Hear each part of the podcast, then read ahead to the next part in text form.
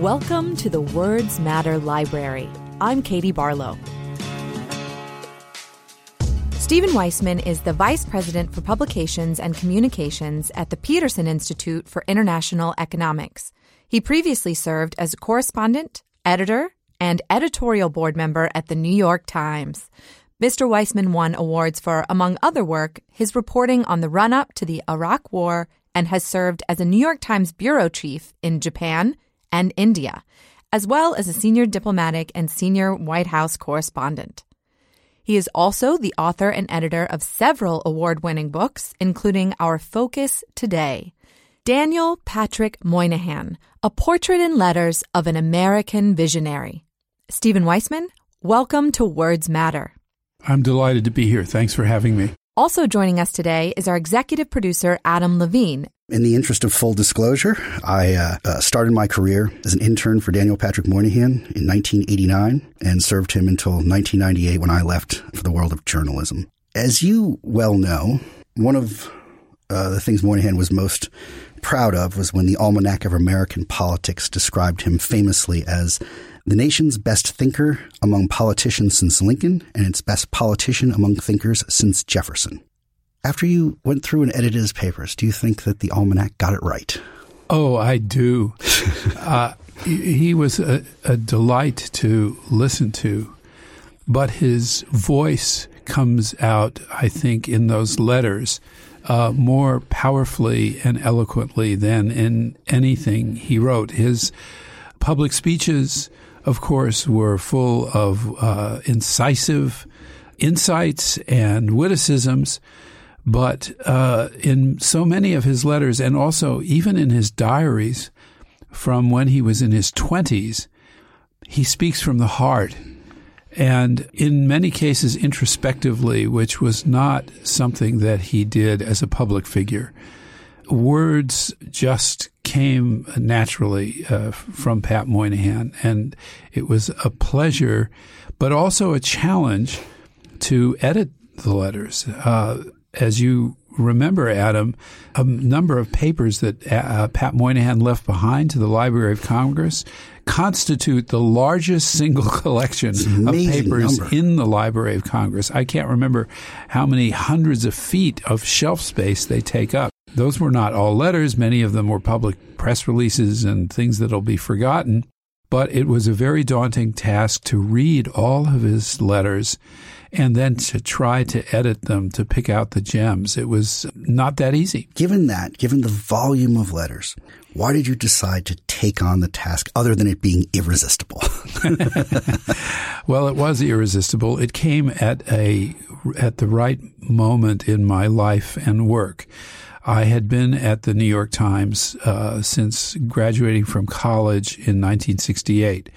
And I uh, was offered, along with many others, a retirement incentive package at a time the New York Times was downsizing in 2008. I always like to say that I worked at the New York Times for 40 years, which was as long as the Jews were wandering in the desert. I like and, uh, but just as I was taking a new job uh, at the uh, economic policy think tank, the Peterson Institute for International Economics, this project drove up, and the first, uh, my first impulse was to say, you know, I'm taking a new job. I have to devote all my efforts to that. Uh, I thought of some other people that I recommended to public affairs books. But finally, it uh, I just thought more about it, and in the end, it was, as you suggest, irresistible. The other issue was that uh, it was going to be a very time consuming task to go through the letters. So we had to enlist uh, assistance to literally take the boxes and photograph the letters in the uh, Library of Congress in the Madison manuscript uh, room and uh, then I would edit them. But the task of actually going through the um, the letters and photographing them and zip- photocopying them, uh, we needed help. So we had to raise money for that. That's a long story I won't go into, but we finally did. That made the book possible. when you talk about the Madison building, I just remember in the days before the internet as a young Moynihan staffer, he would call you in his office on a Friday afternoon. Your newspaper once described it as maybe it was you described it as his masterpiece theater like office. And he would be at that typewriter and you'd wait a few minutes and then he'd turn around. And I remember one in particular made me think of it when you were just talking. And he looked at me and he said, Why did Trotsky go to Mexico? And I had this bewildered look on my face as a 25 year old. And he said, You don't know. Go find out. And you'd spend the entire weekend in the Madison building finding out why Trotsky well, went to Mexico. I think he was probably the uh, biggest user of the Library of Congress of anybody in Congress. Absolutely. I mean, he took full advantage of it. You, you know, when he'd go up to the farm on, in the summers, he'd go with books from the Library of Congress, and part of a staffer's job was shuttling them back and forth. So, no discussion of Pat Moynihan would be complete without talking about Elizabeth Brennan, the woman who later became his wife, um, began her political career ringing doorbells for James Michael Curley of Boston, and later helped the Kennedys on the 1946 race where John Kennedy uh, ran for Congress and won. Steve, tell us a little bit about in the letters and in the papers how that partnership, because we always said as staffers, you didn't work for Senator Moynihan, you worked for the Moynihans. You know, Liz Moynihan, who got her start, as you just mentioned, working for John F. Kennedy in his congressional and Senate races in Massachusetts, uh, always said that uh, she did the politics and Pat did the government. Uh, of course, that was uh, a bit of a humorous uh, exaggeration because Pat was loved politics. He did, and he loved politicians. He loved uh, rascally politicians. You know, one of the best letters in the book was his uh, letter to Carmine DeSapio, who was serving time in federal prison for uh, bribery uh, and who had been the leader of Tammany Hall, who the, delivered the last one, the last great one, who had delivered the New York uh, votes to uh, John F. Kennedy in 1960. And uh, Pat writes to him in federal prison, you know, I've always admired you, and when you get out of federal prison, why don't you, why don't you stop by the Harvard Faculty Club? I, am sure uh, people here would have a lot to learn from you. That's funny. So that is a digression from the question you asked, which is about Liz Moynihan. You know, I worked for a couple of years editing Liz, uh, uh, editing Pat Moynihan's letters and diaries, as you mentioned. And this was a project that the family supported. Uh, and it was actually the idea of Maura Moynihan, their daughter, who wanted to uh, produce a volume that would really uh, be a monument to to her father. And at the end of it, uh, the project, and I produced a massive set of documents on the letters, and also I wrote introductions to uh, each letter and introductions to each chapter. Uh, and we sent it to Liz Moynihan. And I remember coming into the office of the publisher at Public Affairs and meeting Liz there. And she arrived with this very thick manuscript that I had uh, sent her, and it had something like a thousand yellow sticky notes. Only a thousand. all, all, you know, larded through the, I don't know the metaphor, oh but just gosh. sort of, you know, dot, on every page she had a um, comment. Many thoughts. And so, uh, you know, I looked at it, the, the color drained from my face, uh, and I thought, this is going to be a nightmare. And uh, Peter Osnos, who was then the publisher of Public Affairs, looked at me and said, Steve, it's going to be okay. It's going to be okay, which he was more of a, it was an aspirational comment. so then uh, Liz uh, and Clive Priddle, who was the editor on the project, and I spent a full day I think it was a full day, but it might have been more than a day in uh, Liz's apartment, page by page, going through her comments. And every single letter in that book prompted a story and a recollection. And this is how it happened. And uh, then she would talk about Pat's relationship with the person that he was writing to. You you can't imagine a more intimate relationship between husband and wife uh, than the experience I was privileged to have in going over those letters because she knew everything. She knew everything about the situations that the letters referred to, whether he was complaining to his optometrist about his glasses or uh, uh, or sending off a note to uh, the typewriter company because he was complaining about the, how their typewriter ribbons didn't wow. work, or whether he was just uh, writing to Nat Glazer, the the late great Nathan Glazer, who just passed away or Saul Bellow or leading American intellectuals. She knew it all. She did. And she, you know, they always described it as a mom and pop operation. And I tell the story about if anybody needs to understand. In that order. In that order. And uh, if anybody needed to understand the, the relationship and Liz's influence, I, I, go back to St. Patrick's Day, 1995. I was a staffer running his New York offices for him, and he always went every morning to Hugh Carey's breakfast at the Waldorf and then to the parade. Well, the day before he'd done, and you describe him in places as mischievous, and he, he definitely was, he decided he was going to go to the New York uh, Daily News editorial board and when he was asked about the grand marshal of the parade the next day, uh, and, and, coincidentally, or in, important to note, it was also his birthday, uh, March 16th, before the editorial board, and he says uh, he was asked about Gerry Adams, and he made the declaration that Gerry Adams was a fucking terrorist. That was what Moynihan said. I forget how the Daily News handled that journalistically at the time, but the word got out and um, the IRA put a hit out on him. And Moynihan was not somebody who was a stranger to those things given his career in different places, including the UN. And so when I arrived for the Hugh Carey breakfast, the single New York City detective that we usually had with us had 12 more of his colleagues and uh, presented me with a bulletproof vest, which I put on. Oh my god! And um, Moynihan came down, and Chuck Bennett, who was the detective who's since passed away, had been with him since the UN, and he explained the threat, briefed the senator, and advised that he wear the vest. And Moynihan launched into this uh, soliloquy about how he was from Hell's Kitchen, he'd been at the UN, Idi Amin wanted to kill him, the Russians wanted to kill him, Palestinians wanted to kill him, and uh, he wasn't going to put on the, he was and he wasn't going to put on the vest.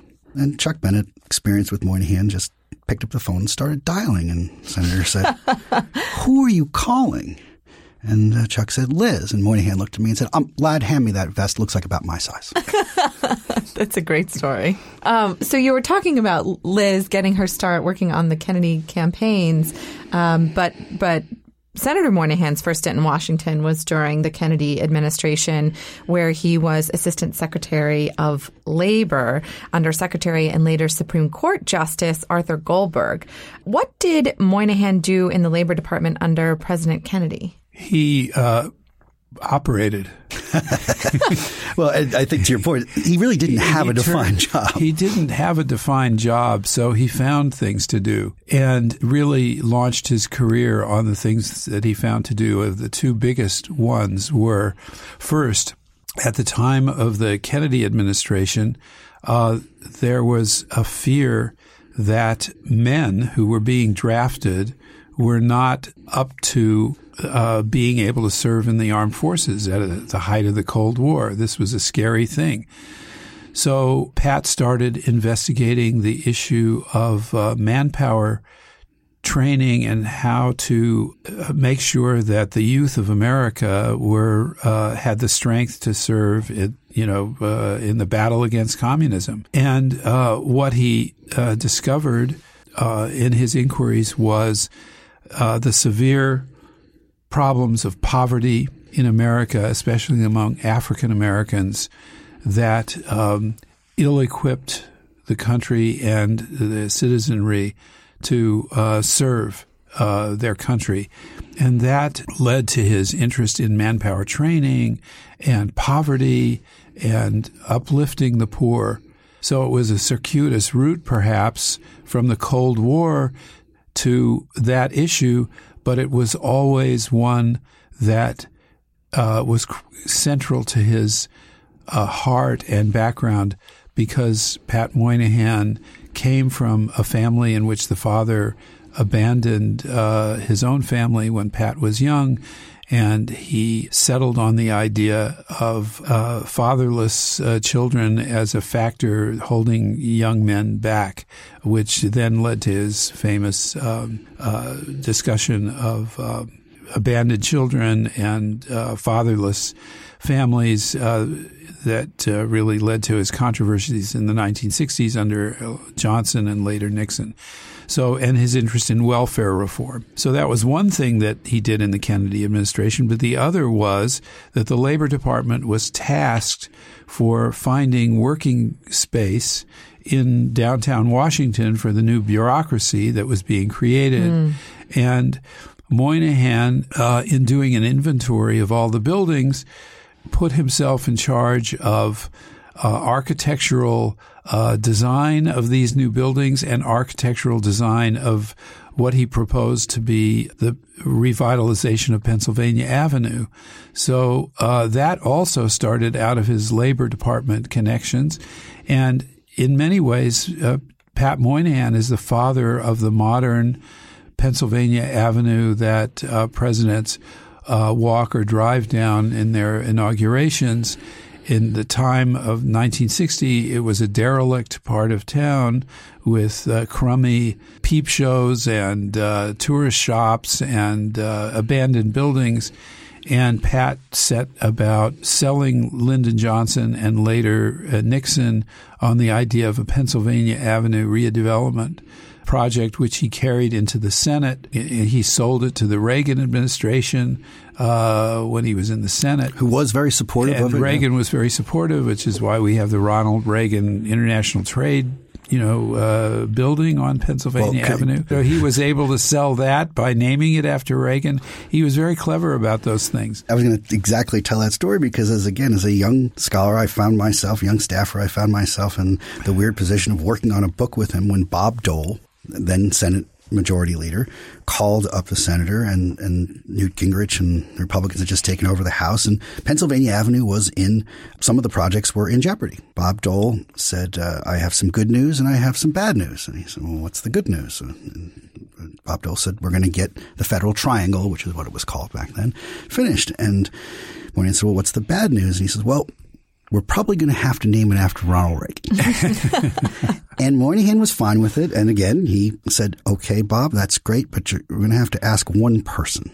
And he called Liz. and I just remember watching Bob Dole, again, Senate Majority Leader, guy who'd gone through all he'd gone through in his life and say, yes, Liz, I understand. No, no, it's not optimal. No, I get, no, there isn't any other, Pat and I have, t- there's no, absolutely. Okay. Thank, thank you, Liz. I'm glad you're on board.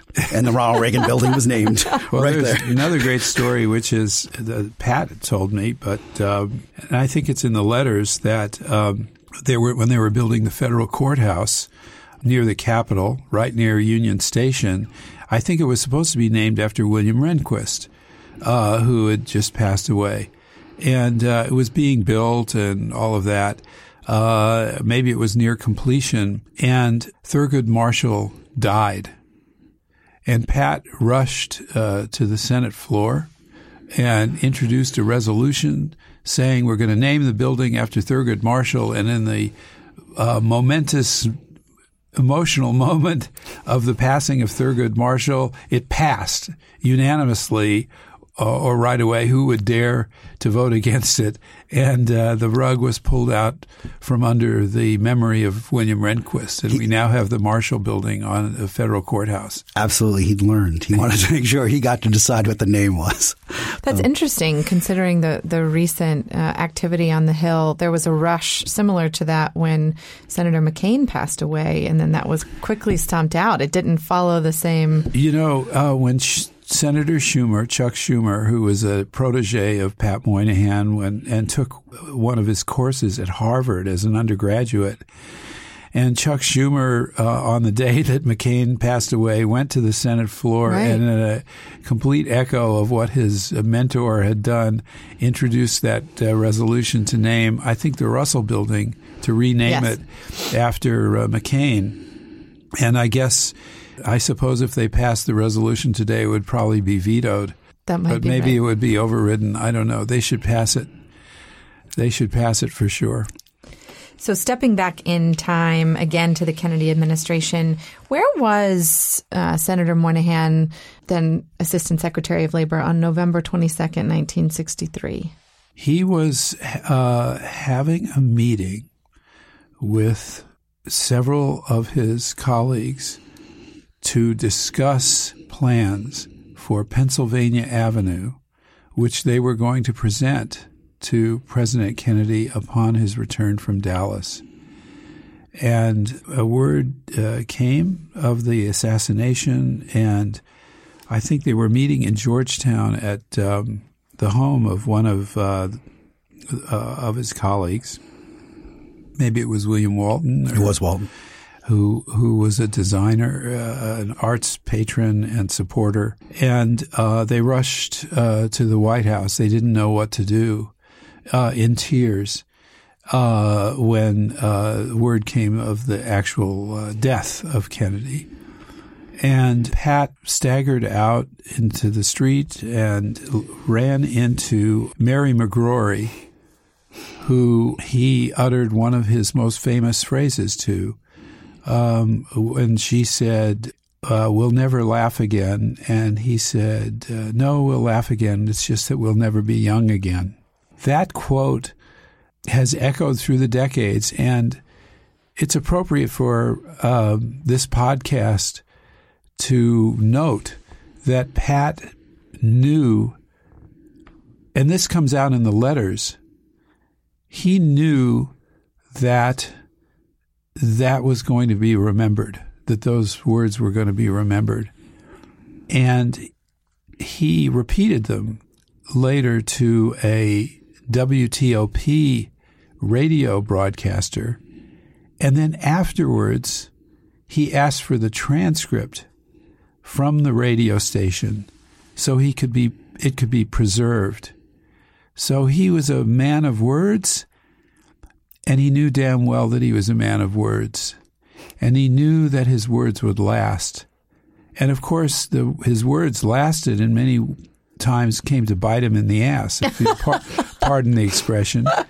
Uh, you know, for some reason, he loved the phrase benign neglect, which uh, no one knows exactly the origin of the phrase from some 19th century British politician, maybe Disraeli or whoever, and he advised Nixon uh, to um, have a period of benign neglect of racial issues, by which he meant r- racial rhetoric over issues, not over the cause of poverty or the cause of uplifting black people, but rather over the overheated rhetoric of the time. And the words came back and haunted him for the rest of his career. Yeah, he he would do that often with phrases as as you as you just noted. I mean, I remember one of the phrases, and you have the discussion of it as well, where he was asked about President Clinton's welfare reform by Tim Russert, his former staffer, and he said, "Oh, that's just boob bait for bubbas." Well, I wanted to to find the phrase. So this was in the early days of Nexis. And so I started researching and I'd found that he'd given gridiron speech about David Stockman, who'd been the Moynihan children's babysitter at Harvard when he was a divinity student and he had described David as a mole that had been placed by the Harvard faculty into the Reagan administration and republicanism to destroy it from within. And he said David was everything you could ask for in a mole. He was from Michigan. He said um, he came out of the Midwest, uh, uh, corn-fed, cow-licked, the best boob bait for conservatives ever to come out of the Midwest. He came to Harvard touting the praises of Ho Chi Minh and left touting the immutability of the Laffer curve. and so that was the first time he used boob bait. And then I started searching boob bait and I found it was a Buckley term. Buckley had used this term in the 50s and I walked into his office one night and he was doing papers, watching the MacNeil Lehrer News Hour and I said, Senator, I have a question. He said, what? I said, boob bait, was that a Buckley term? He said, yep, stole it. Unabashedly. We could talk about this all day and, and we appreciate you being here. Only a couple more questions. Know your time is, is valuable and short. At Words Matter, we pride ourselves on the phrase and in our introduction say that everyone is entitled to their own opinion, not their own facts. Can you talk a little bit about that phrase? Again, it's uh, one of his signature phrases, and uh, everyone loves to quote it. Uh, President Obama often did. Uh, and when I was uh, editing his letters, I really tried to find some place where it was written down uh, in one of his books and couldn't find it. He said it many times, but it's um, not documented um, in a book or even in the letters. But it's a wonderful phrase, and uh, I was recently um, uh, just uh, this week in Memphis, Tennessee, talking about my new book uh, about Jewish American history, and people said to me, "Oh, you edited that Moynihan book. That's my my favorite phrase is."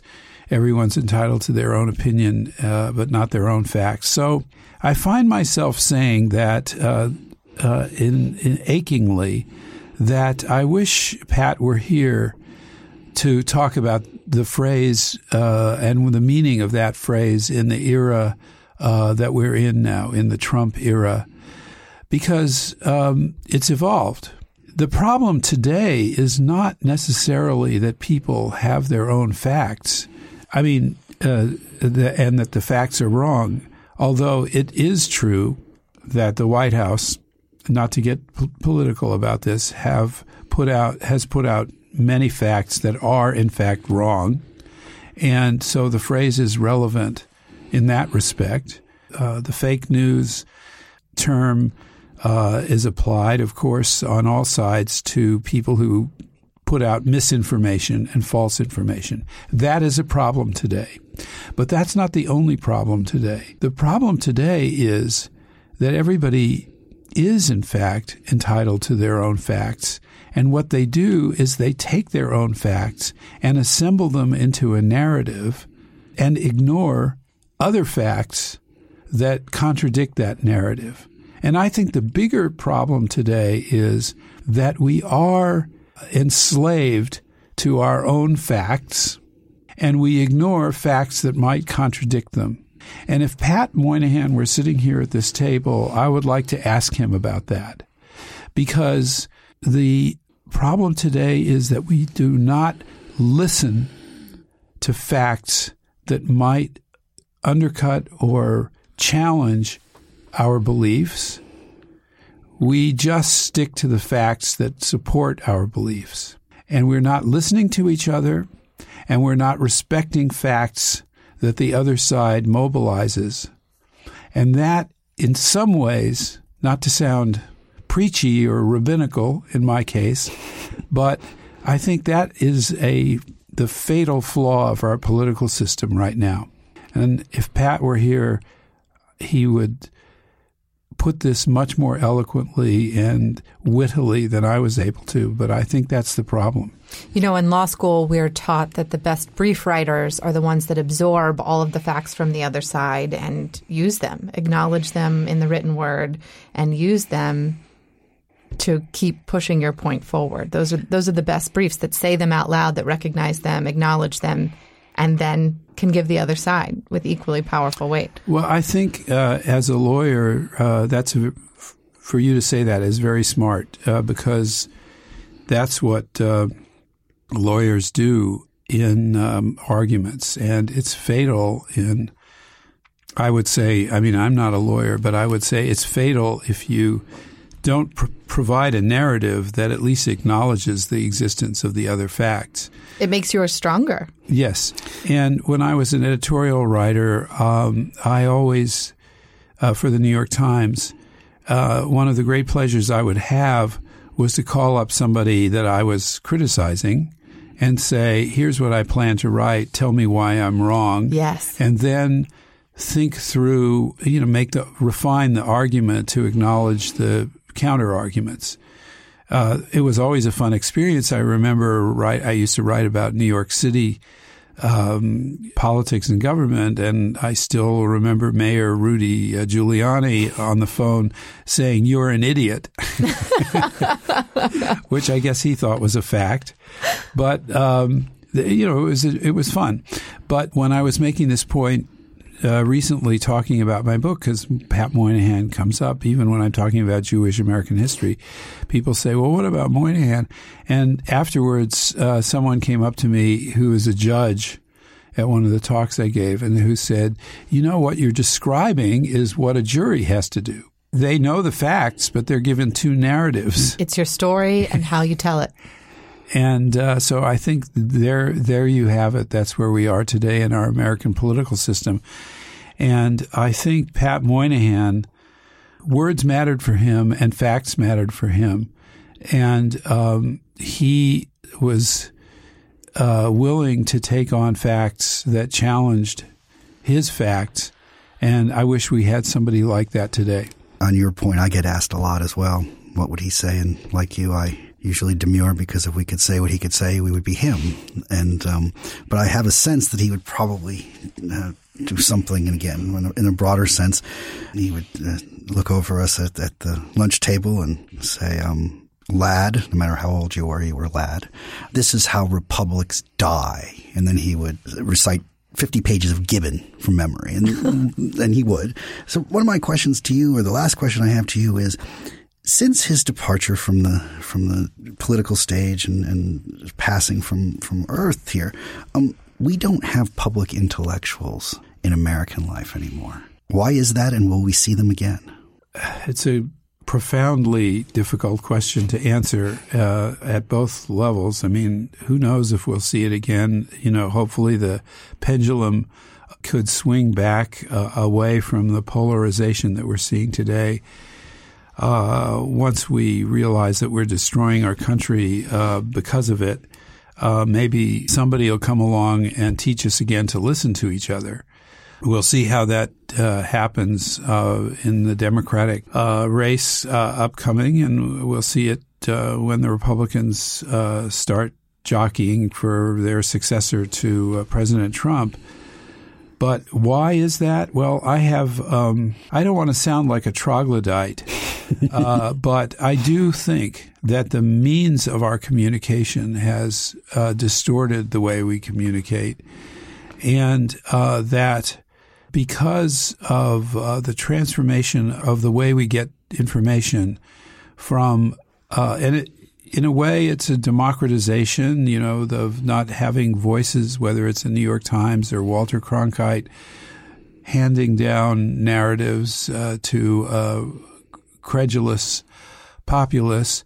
We've democratized from that. And where we now get our information is in, you know, the, the technical term is in, in a sharing environment. We live in a sharing, a world where information is shared rather than presented from on high.